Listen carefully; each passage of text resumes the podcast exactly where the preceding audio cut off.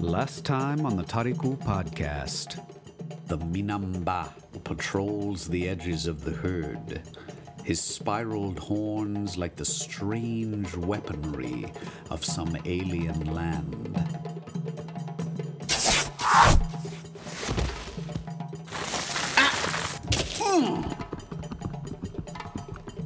So you mean to make this old man chase you, huh? For a moment, he cannot locate the buck. He hears it snort behind him. The two stand face to face that way, regarding one another for a long time. He knows this feeling of looking into the eyes of an animal and seeing someone there staring back. Who are you?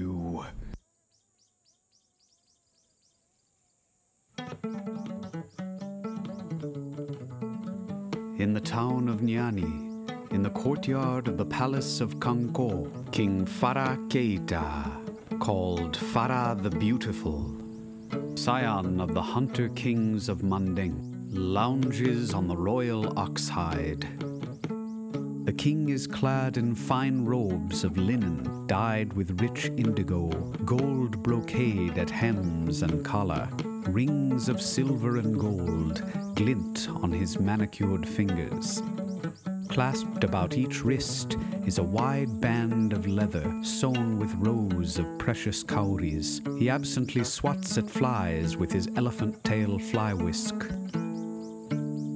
On a low stool beside the ox hide sits Nyankumandua, the august jeli of the court, his thickly wrinkled brow as sweet and noble as an old bloodhound. His calloused fingers dance up and down the neck of his ngoni, a courtly lute with a fine, delicate tone.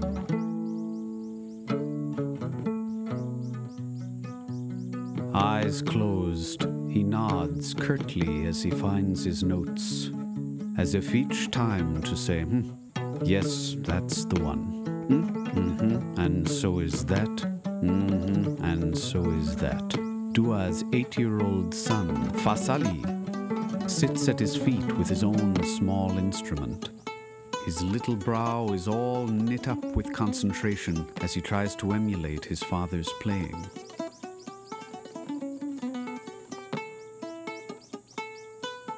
As he hears the boy's struggle, Dua opens his eyes and, by the gentle raising of a hand, silences Fasali's playing.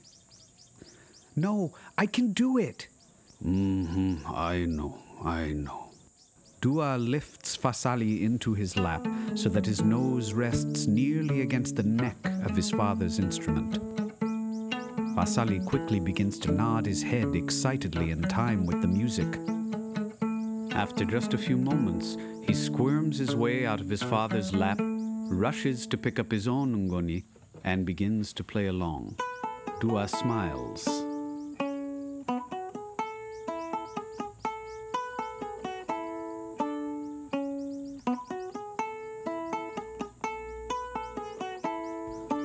Oh, you have it?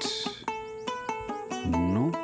Fasali, slowly, slowly, little by little, little by little. Dawn it, dawn it. You see, you must play only this.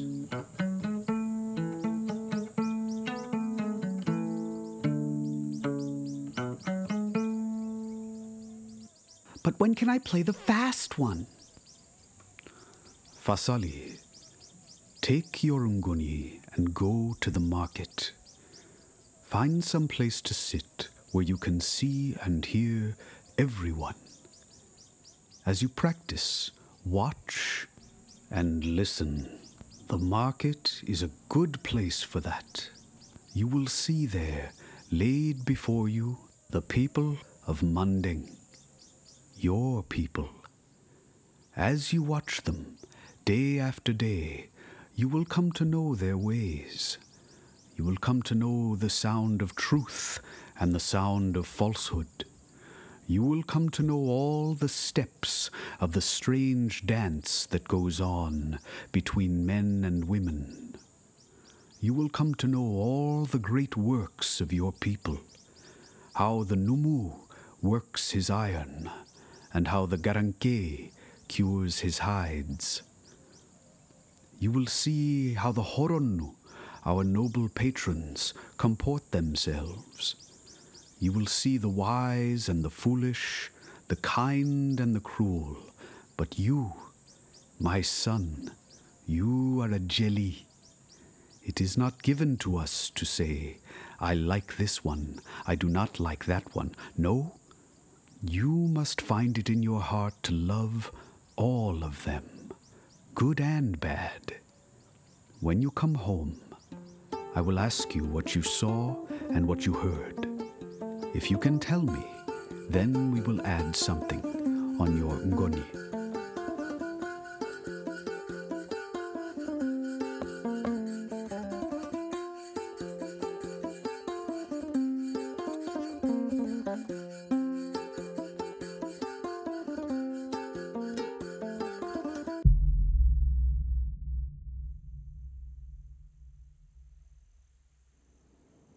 Who are you?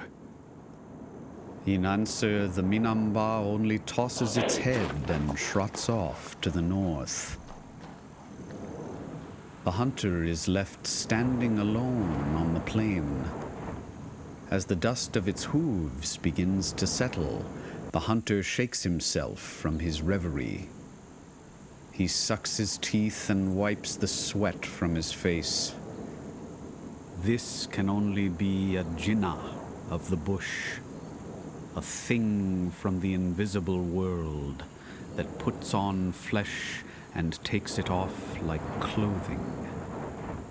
The hunter unshoulders his bow and quiver, sets them down on the red gold earth, and takes from between them his sasa, his hunter's bag. His is a small purse fashioned from a section of crocodile tail, the double row of scutes, fearsome even in death. He pours into his hand from within twelve shining cowrie shells, their ghostly lips glinting in the sun. He whispers to them, scatters them on the ground before him, and listens as they whisper back.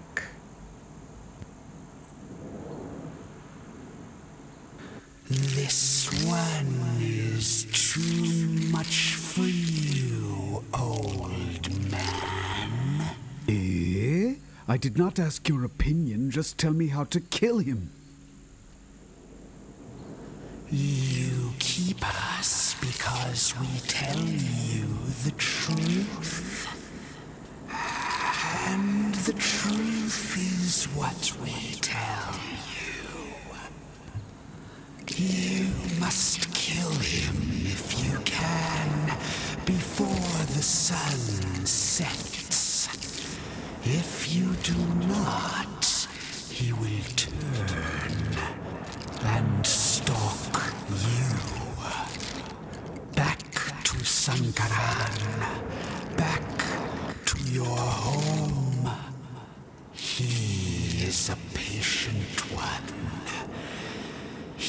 Will not come for you right away.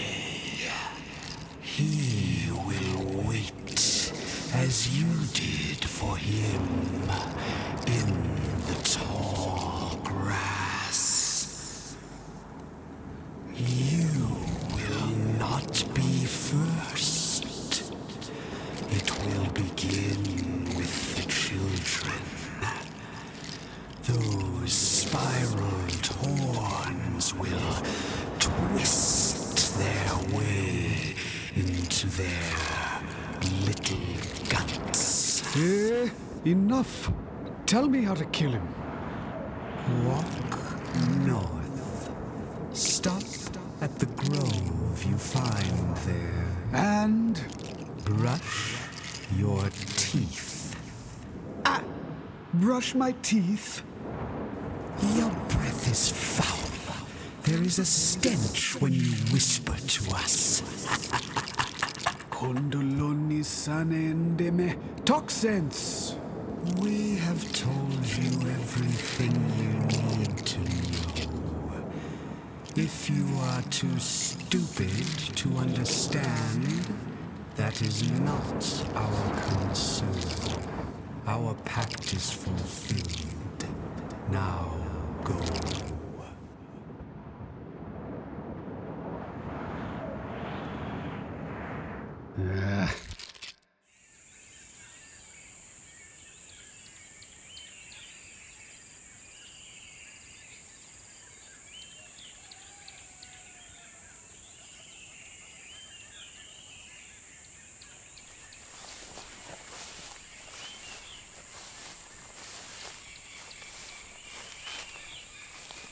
The dappled shade of the grove provides the day's first respite from the pounding sun.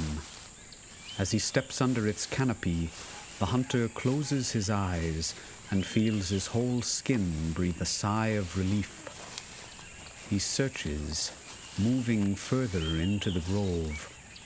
Parting the leaves and thorn studded tendrils with his weathered hands, he is reminded of the unruly hair of his children and he shudders at the remembered revelation of his shells. Emerging into a clearing, he finds himself staring into the twisting immensity of an ancient Managbese tree, the one the Arabs from across the northern desert call the Miswak. The massive warp of its roots, like the thick varicosities on an old crone's calves.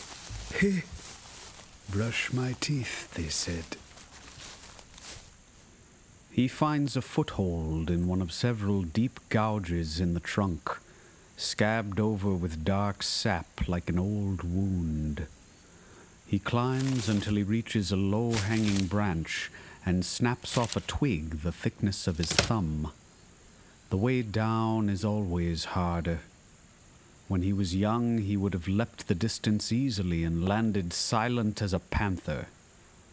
Now he climbs down gingerly, the tendons of his ankles cracking like dry leather. His rusted menisces are worn down to nothing, and bone grinds against bone as he finds the earth again. The Managbese stick he plucked has split at the end in the way the Managbese always does, into a brush of soft bristles. The juice of the plant, secreted through these, whitens the teeth, sweetens the breath, and settles the stomach. The hunter begins to work these between his teeth, stray fibers pasting themselves to his lips as he does.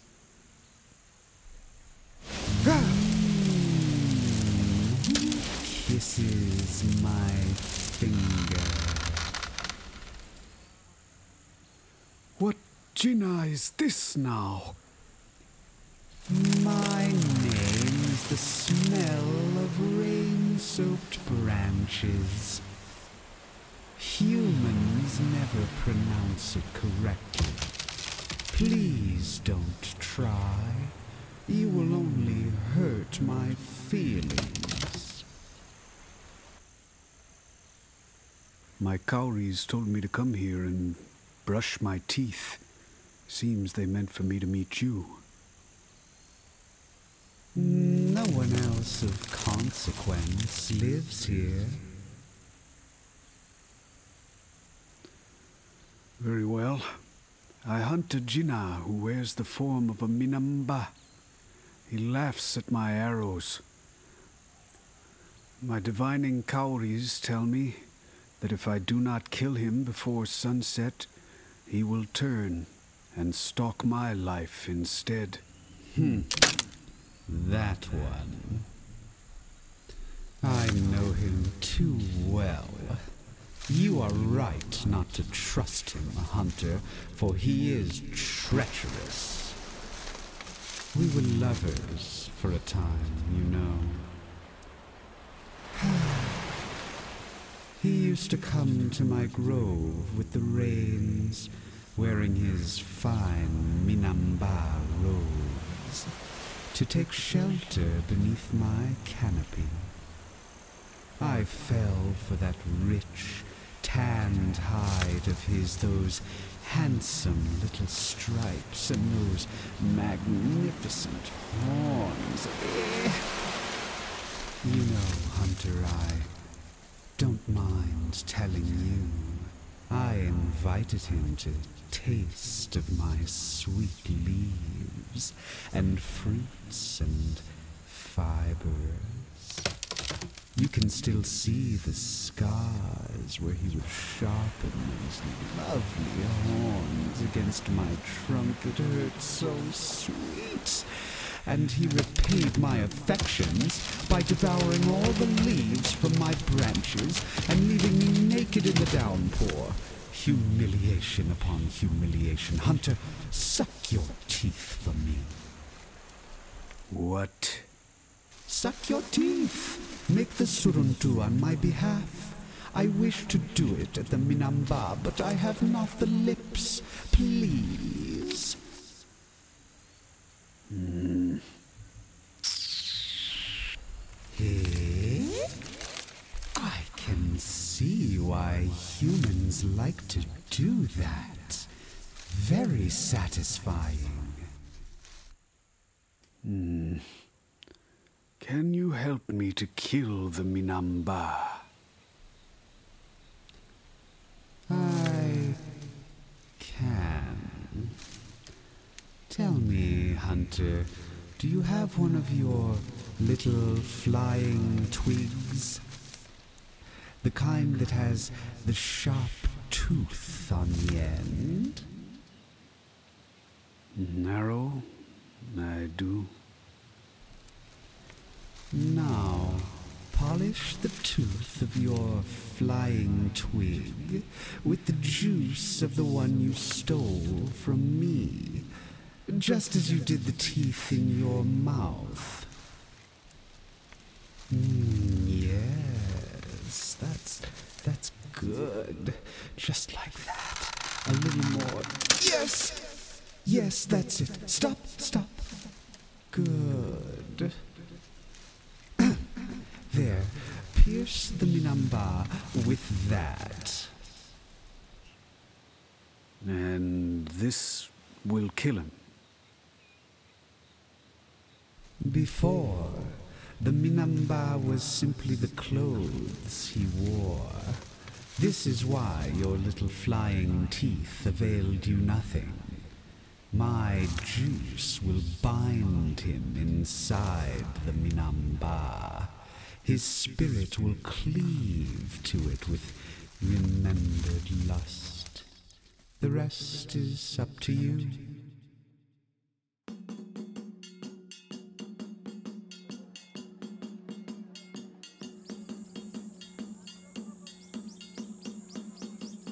The Minamba laps delicately from a narrow stream. The stream lies within sight of Nyani, the walled town of the Keita Hunter Kings. It is market day, and the din of sound and riot of smells carries far from the town in every direction. A normal animal would never settle itself so close to that. The hunter can make out the shapes of his arrows still jutting stiffly from it, rising and falling with its breath. Belly down in the grass again like a snake, he has gotten close enough to smell the thing. Dried sweat and musk whipped on its fur.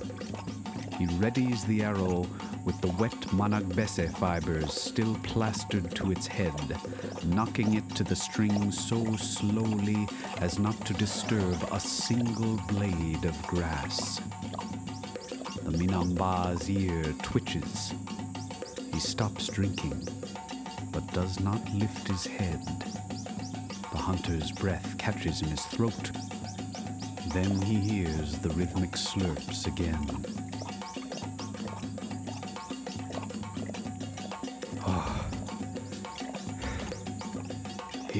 This close, but I have only one chance at this. The town blocks his escape, he can only come toward me. I must be ready for a charge. The hunter raises himself up onto his elbows. He dares not rise, even to a crouch this close. His shoulders grind in their sockets as he draws the bow back. The joints of his fingers burn, and he has to fight to hold the arrow steady. So, your hand is shaking. So what? Don't fight it. Just find the pattern in it and.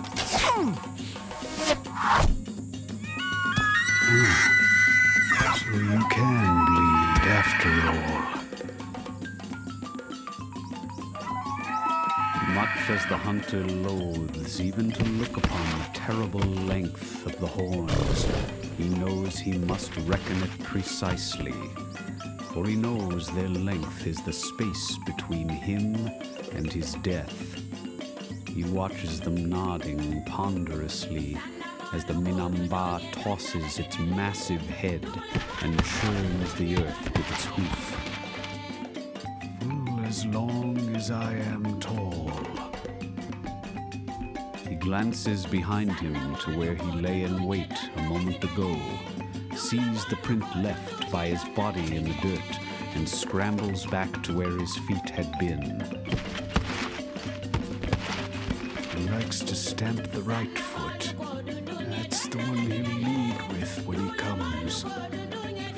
strikes the place where I rested my chin, loose my arrow, run for my life. Here he comes. Time is wrong, you're dead, old man. Ah! The arrow wounds from before, gushing black blood. And that means the poison.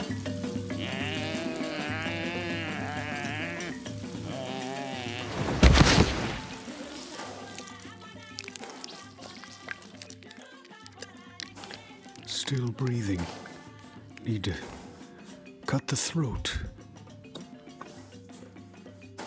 Don Soba, Master Hunter, I salute you. Dankoroba, old lone beast. I salute you as well. I know this juice that coats your barb, the one that traps me in this stinking flesh. Mm, yes, you do. The Managbese of the grove greets you. Ha! That bitch. Tell me, what is your name, Don Soba? Ah, you are not my first kill, Minamba.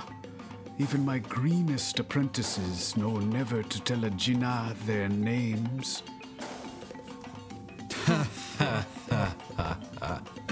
No, it is true. Not your first kill. But I will be your last. Mark me well, Don Soba. You will never see your home again. Mm-hmm. Time to cut your throat. On your journey back to Sangaran, she will find you. As my flesh is spitted over the fires of Nyani, yours will be spitted on her horn. She who even now tramples the paths of Sankaran. Your death will be slow, as mine is slow. You will curse the taut sinews of your belly, toughened over all those years of Donsoya.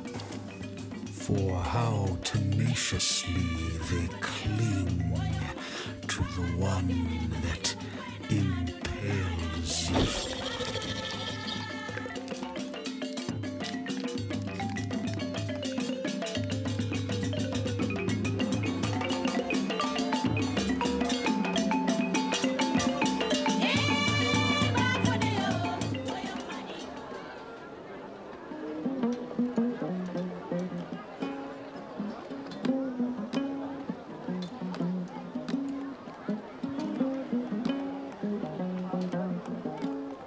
Fasali sits alone, with his back against a low wall.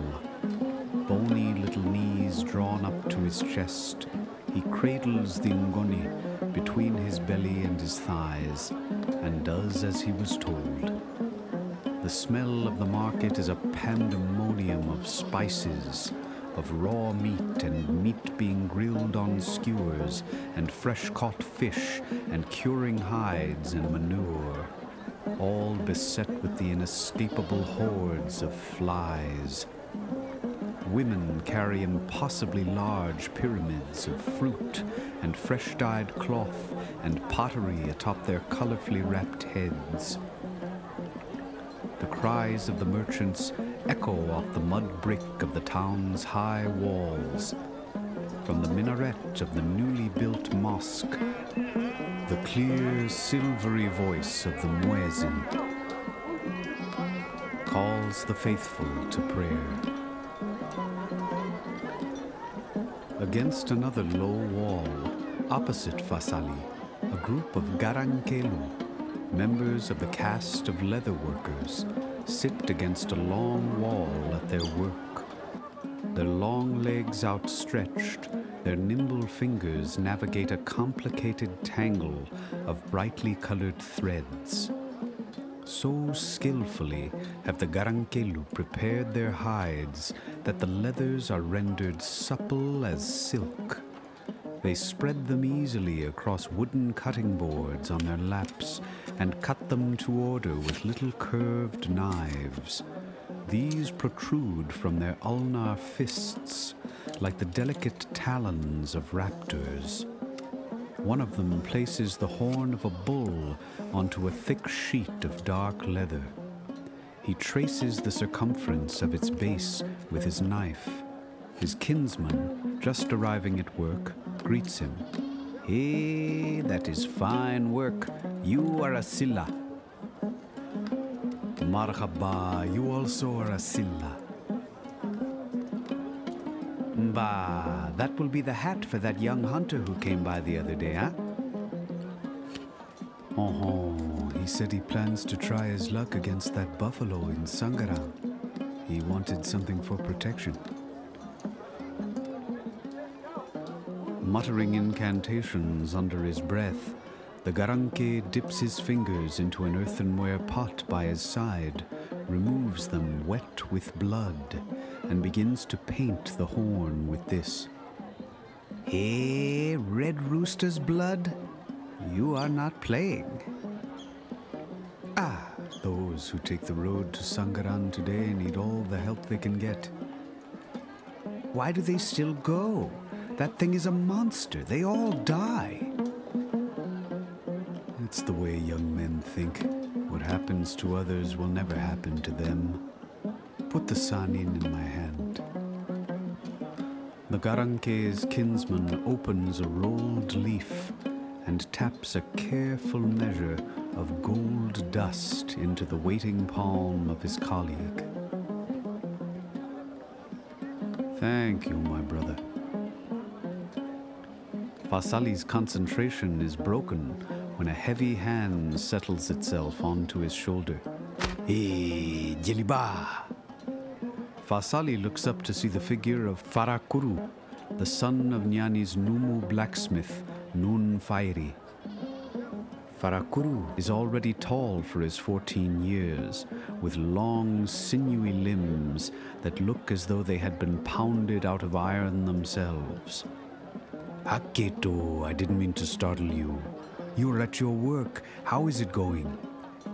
Little by little, Oh, are you entertaining these Garankelu here? Hey, Silalu! Is there peace in your courtyard? Peace. And yours, Numuba? Peace only. Fasali, you should come by and play for us at the forge. Father loves to hear music. You know, blind men hear it differently than you and I. I will play for him. I will play so well that. Fasali trails off as he notices a commotion at the other end of the market, by the town gates. A crowd has formed there, and the merchants barking out their wares have grown silent. Fasali draws near to get a closer look, but he is too small. It is not until Farakuru lifts the boy up onto his shoulders that Fasali sees the hunter. The hunter holds the freshly severed haunch of the Minamba. A whirlwind of flies swirls about it, scattering and coalescing again as the arm of the hunter slowly swings with his long strides. The rest of the carcass is carried in sections by the townspeople, those who came out to help the hunter butcher the Minamba in exchange for a share of the meat. It takes two men to carry the head, each clasping the base of one massive horn in both hands. The wicked tips can be seen above the heads of the crowd. The eyes, ears, and mouth of the Minamba are packed with the white nyamafla powder, this to prevent its nyama, its spirit, from pursuing the hunter or the people of Nyani and wreaking vengeance upon them. The din and stench of the market seems dulled around them. The crowd makes way to let them pass, and some bow their heads in deference to the hunter. Some voices in the crowd cry out, Simbo and Idan Sogo.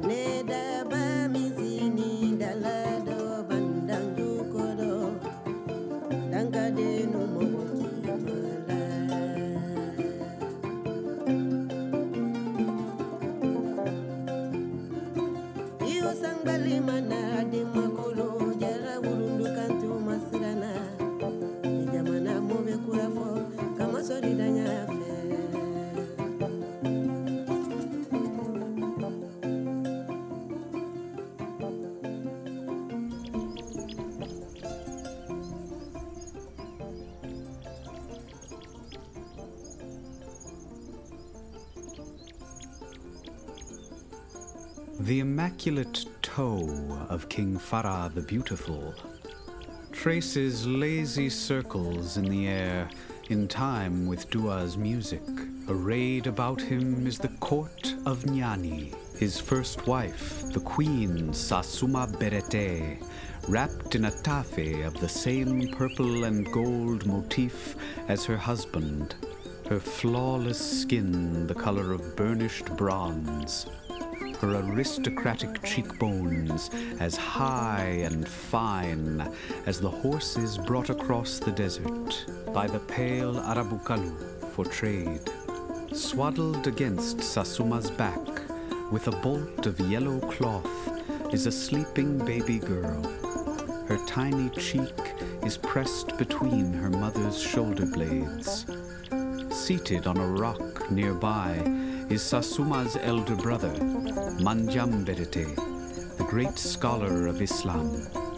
Clad in white robes, his shorn head protected by a crisp kufi, he copies out a verse from a worn Quran onto a thin wooden tablet. Sasuma's eight year old son by King Farah, Dankaran Tumang, chases chickens through the courtyard. Dankaran's current quarry, a blazing white rooster, escapes between two long legs. These are clad in dusty mudcloth, bound with kapok fiber below the knee to prevent them rubbing together and making noise. Dankaran gives chase and plants his forehead smack into the haunch of the Minamba just as the hunter and his retinue step into the royal courtyard. Dankaran sits down hard in the dirt. He looks up at the hunter. A little spot of blood from the haunch stains his forehead. The hunter reaches down and carefully wipes it off with a thumb. Dua opens his eyes but continues to play and regards the hunter who stands calmly at the threshold of the courtyard, waiting to be acknowledged. As Dua plays, he stands to salute the hunter. Mighty Donso of the savannah, Kurubakari, Breaker of bones, I shall call you. Approach. You are welcome in the court of Nyani, the court of the Keita kings of Manding. Arrayed before you, behold the great ones of Manding. First, Karise Manjambirite. He brought great wealth to Manding Manjambirite.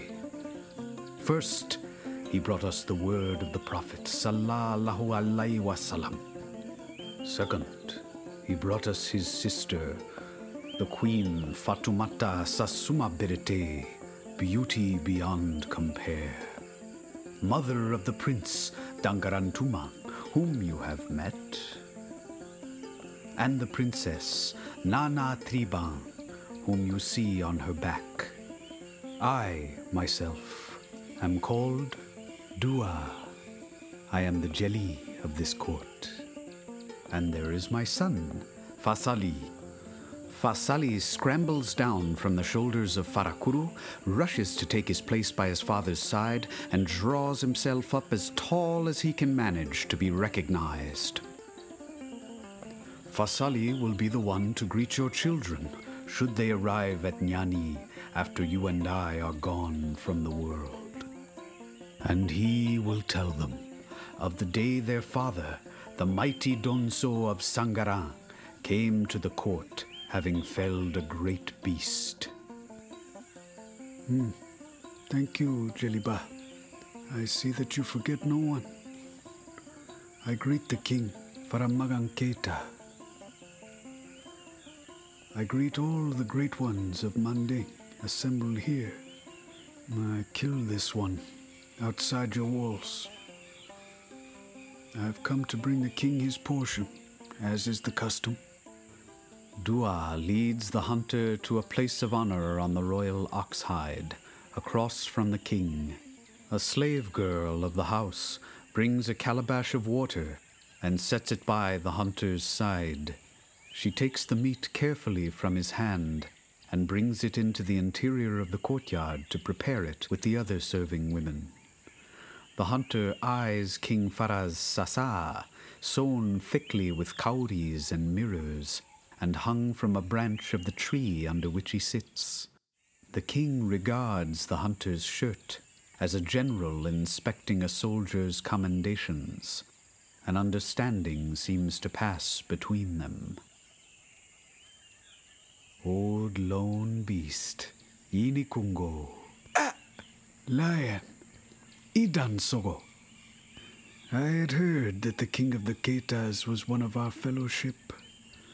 Now I see that this was not just idle talk. Where do you range out of? No, Sangaran, as your jeli says.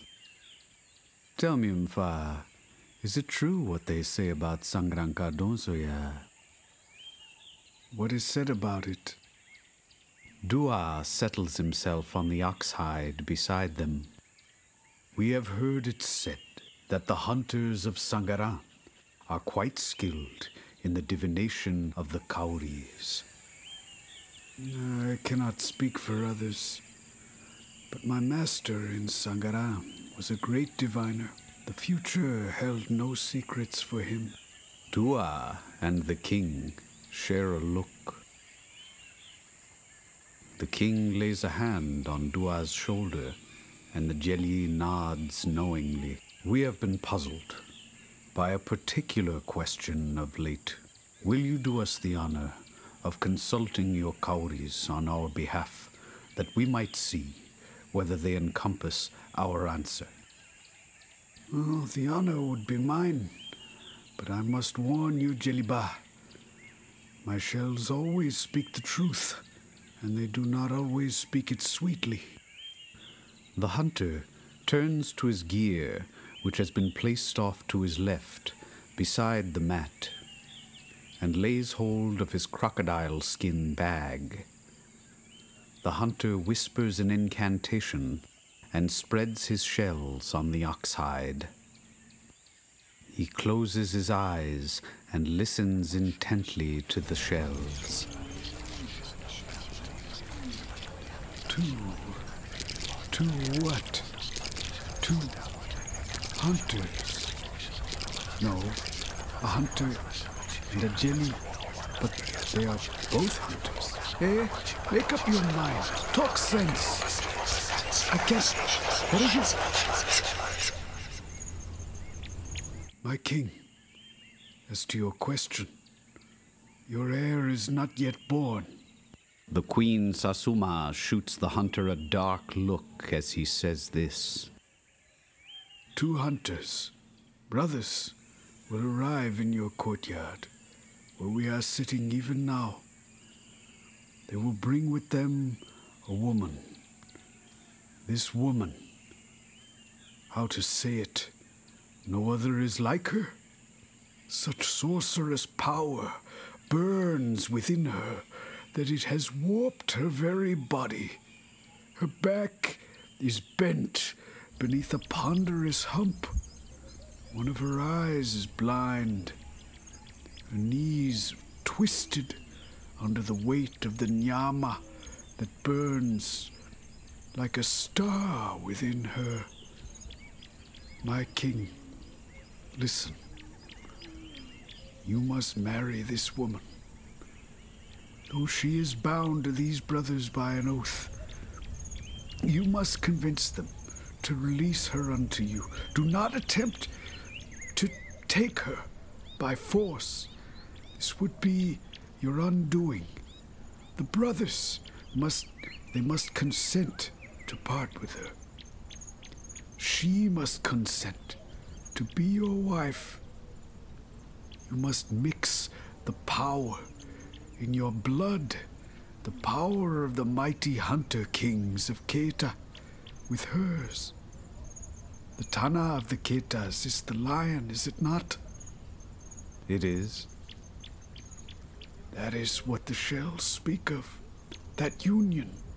The power of the lion and the power of the buffalo will produce a son the likes of which this world has never seen. From here to the great desert in the north, the great ocean in the west, all shall tremble before the might of the lion of Mali, son of the buffalo. Manding will emerge from the night and dawn upon the world like the blazing sun.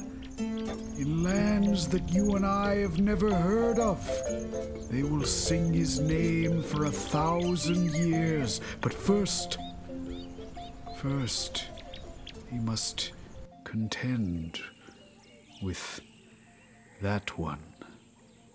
He who rules from the high tower in the north, the one clad in robes of human skin.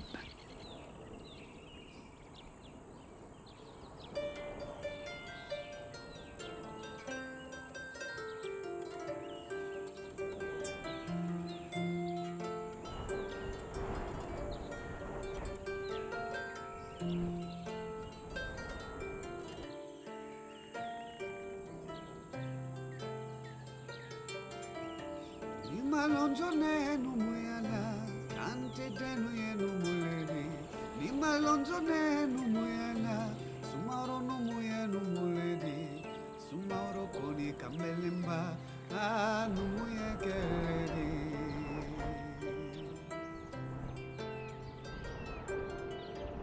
ইবামে আবানা ইবামে সোরে আলুনিকে Thank you all so much for listening. I hope you've been enjoying the story so far. If you have, you can show your appreciation by sharing it with a friend on social media and by hitting like and subscribe. You can leave us a review on iTunes or wherever you happen to download your podcasts. These episodes will be coming out on a monthly basis, and I'm looking at releasing some documentary style episodes between those. Be sure to check out our YouTube channel. A special video edition of our premiere episode is up now, featuring breathtaking photos from Manding. Many of these were donated by Stephen and Kathy House from their beautiful book, Villages of West Africa. Thank you so much, Stephen and Kathy. Special thanks are also due to Scott Slater, who's been an incredible editor throughout this process. Thank you, Inwali and Inike, also to Sam Deki, Edward Shez Yabate, Fode Seru Bangura, and Mange Sila, whose music was featured on this episode. I want to also thank some of my teachers who performed on those tracks. That wonderful singer you heard between the market and the palace was Bebe Kamara, and Yakuba Sissoko, my kora teacher, played on that same track. You can find links to all of them in the show notes. Finally, thank you as always to Nfa, Alaj, Jelimamadi Kuyate, and to all of the Mandenkalu. Ko barika, ala manege kendeadi daluma. May God give you all iron health. Sumaoro kante Sumaoro kante kibambila silalima kani mona manamo kana ben silala Afura kante ni fanamao Kukuba bantamba nyeni nyeni ni kambasiga